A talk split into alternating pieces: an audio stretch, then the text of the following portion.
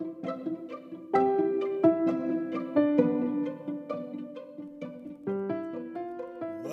to the Spiritually Discerned Podcast with Jimmy Gear.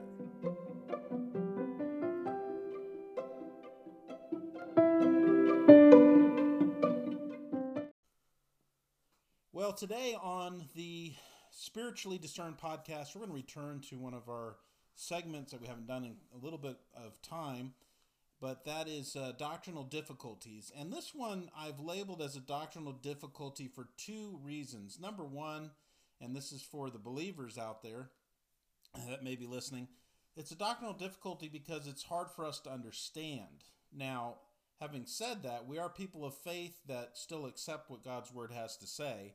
But that leads me to the second um, reason that this is a doctrinal difficulty, and that's because the very fair accusation. I say fair because um, when you deal with the world, you're you're dealing more in the area not of faith, but but rational thinking or or um, not rational thinking, but more in the in the realm of of logic alone, without faith. um, and I think we can answer this quandary in in that realm as well instead of just kind of saying well we we take it by faith this is one of those areas that we can answer um, in a, in a I think a very satisfying way to that degree.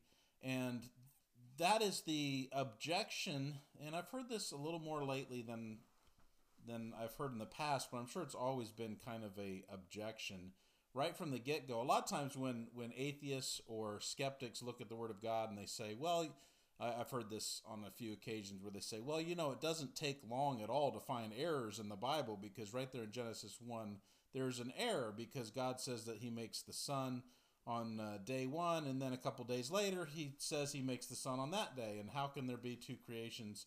Uh, of the sun, it's it's an inconsistency. It's a it's a problem for us. It's a doctrinal difficulty, not an error, um, not a not a big problem once we understand it. And uh, yes, Genesis 1 addresses this. I'll read the first four verses. In the beginning, God created the heavens and the earth. And the earth was without form and void, and darkness was upon the face of the deep. And the Spirit of God moved upon the face of the waters. And God said, Let there be light. And there was light. And God saw the light that it was good. And God divided the light from the darkness. What would it be like if, if God on that first day of creation, had decided to leave the earth cocooned in darkness. What if um, somehow, and this this this could have been done this way, I suppose, the earth had been formed by the by the skilled hand of God and clothed in a dazzling array of colors and shapes, but the atmosphere its, atmosphere itself was left completely light lightless. What if all the beautiful swimming things that God placed delicately in the rivers, streams, and oceans and the lumbering creatures that sauntered restlessly upon the dry ground, and the flying things that stretched their wings and soared on the currents of the air, were subjected to that prison of ambient darkness. What would earth be like then? And what about us, human beings? What if we were formed with such care and precision by the Master who gathered up the dust and shaped out of it something living and breathing and with a soul and emotions and the ability to feel pain and pleasure? What if such creatures as you and me were left to wander around on God's earth, unable to see any of the other glorious creations that God had made? What would that be like for us? Well, in a manner of speaking, we'd say that it would be kind of like hell. And that's what Scripture testifies about hell as far as what the um, visual atmosphere is. It's the darkest, darkest night ever. That's the, that's the testimony in Scripture about hell. It's because it's a godless place. The reason that it's that it's a godless place is because um, it's it's left to its own devices, so to speak. It's left without the presence of the Creator, uh, God, or or the Lord Jesus, or the Holy Spirit, for that matter. It's an abandoned place, I guess you could say. It's a place of absolute darkness. And what we see in that, um, and I'll give you some verses for that if you can look up if you want to. Um, the darkness of hell seems to be one of its very worst aspects. Uh, Matthew 18, or sorry, Matthew 8, verse 12, 2 Peter 2, 4, and Jude 6 and verse 13, verses 6 and verse 13 of Jude, um, talk about that. Now, we have a, a, a, situation that kind of is catty corner to that here in Genesis 1, which is God is about to start his creation, and the earth is an utter complete, not the earth, sorry, the, the there is no creation, but but what is there that begins to be created is is um, without form, and God has to form it, and God has to create it, and God has to put things on the earth. He's got to put the vegetation and the animals and the people and all these things. But it is a lightless place. So God makes the statement in Genesis 1. He says, Let there be light. Let there be light. Um, a little later on, when you get to verse 14, it says that, that he says, And uh, let there be lights in the firmament of the heaven to divide the day from the night, and let them be for signs and for seasons and for days and years. Very similar, right? To the first time when he talks about light and he talks about the fact that he saw the light and it was good, and God divided the light from the darkness. Verse 14 says that he divided the day from the night. And I'm going to address that here because I think what it is is it's uh, um, in the grandest sense, the earth uh, and many aspects of the earth, like many other things we see in Scripture, are metaphors for the Lord Jesus. And I think the, we see that in the initial creation. Um, so, what was that first source of light if it was not the sun?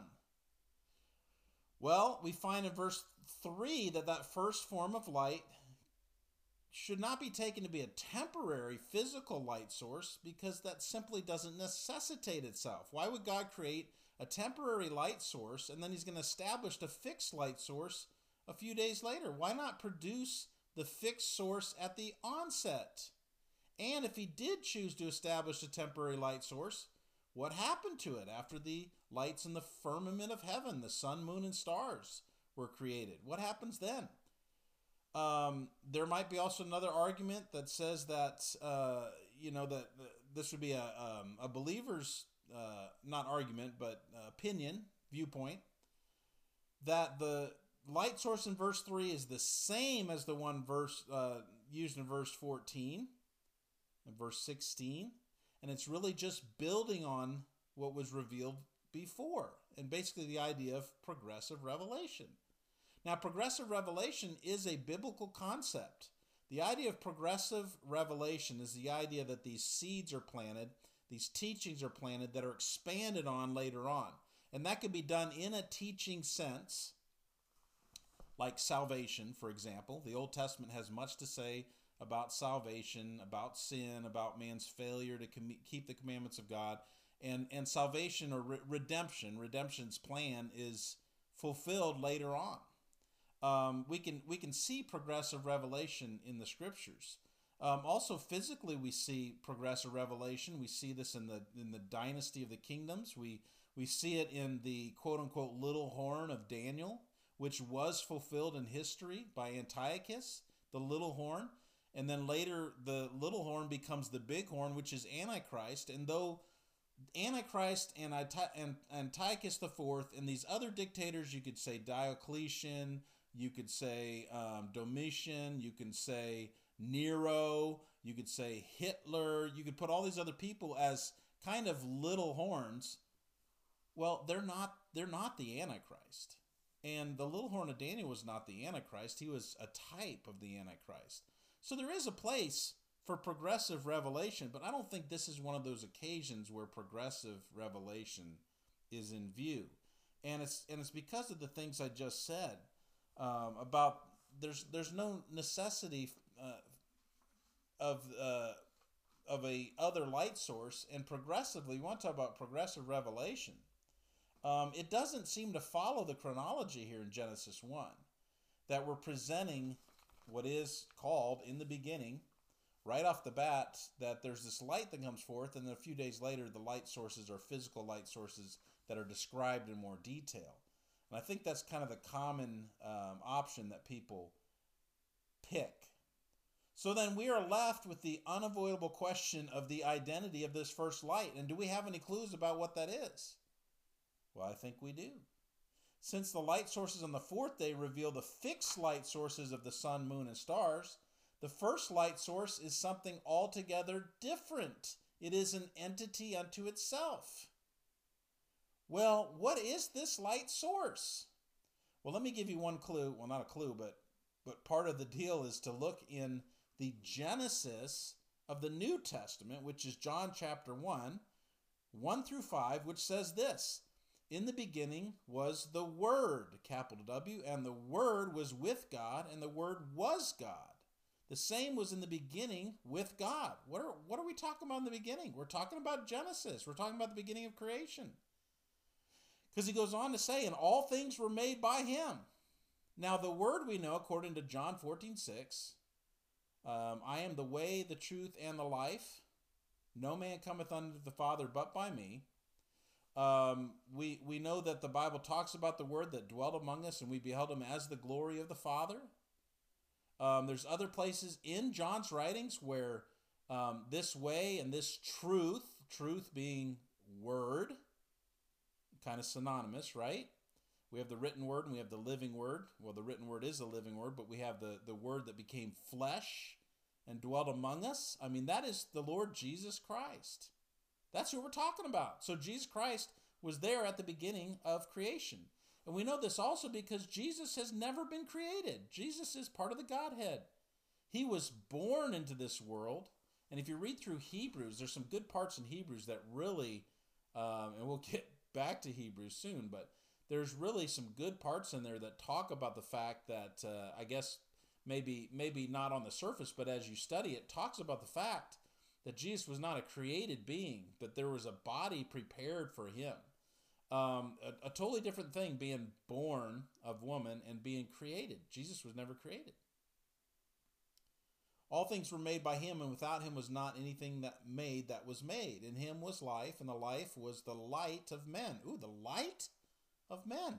And I know there's some I know there's some metaphorical context in here, some beautiful imagery. Um, but it's literal as well. It says, The light shineth in the darkness, and the darkness comprehended it not. Now, spiritually, we know that the light is the gospel, is the truth of God that shines upon the darkened hearts of man, and man either rejects the light or he accepts the light.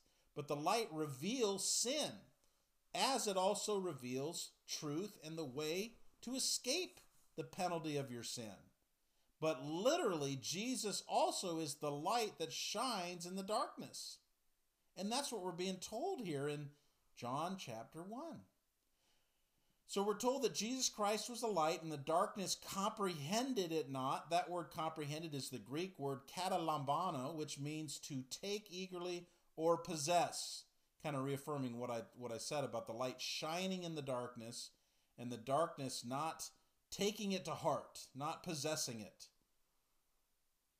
Um, so we look back at Genesis 1 and we see in the creation account that the light is said to, um, God says, let there be light. And again, just like there's a difference between being created and being born, creation comes before birth. Jesus was not created. That's not the language we see in Genesis 1. We, we see him say, let the light come forth. Let there be light. Let the light come forth. So basically, the idea is that Jesus stepped forward and the light of his glory shone.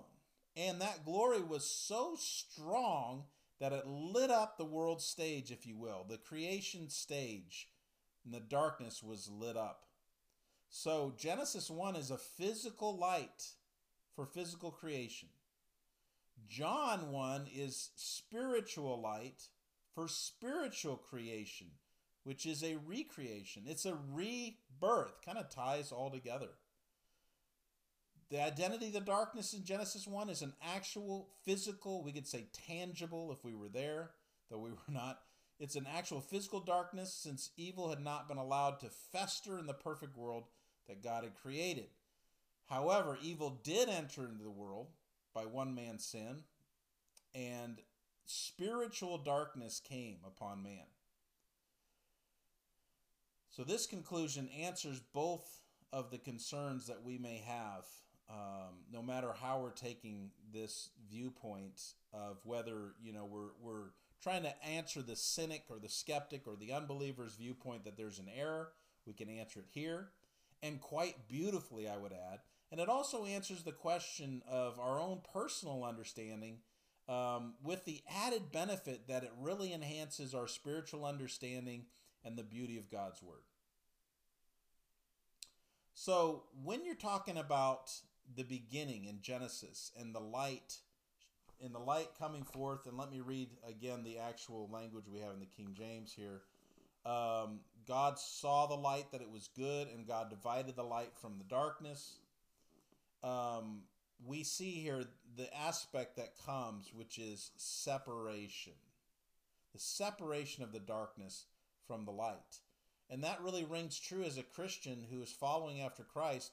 We are supposed to separate from darkness. Now, this is a physical separation, separating from the acts and the manifestations around us of darkness, the things that we can see that are evil.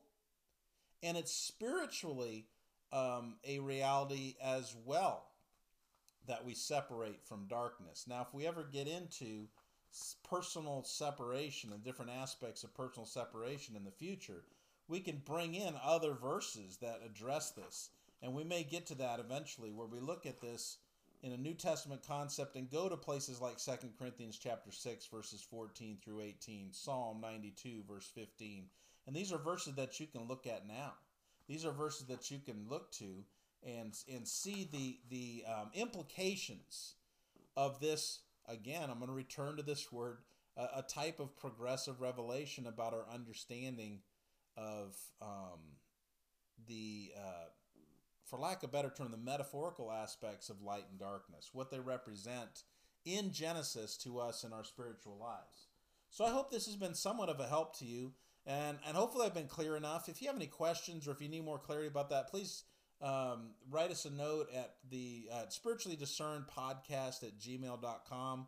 Um, I do check that from time to time, and uh, we'll try to address any concerns you might have. But I hope that that's been a help to you, especially as you minister and try to um, answer the skeptics' questions as they come to us. So, next time, until next time, when we do another one of our doctrinal difficulties, God bless you and have a great rest of your week.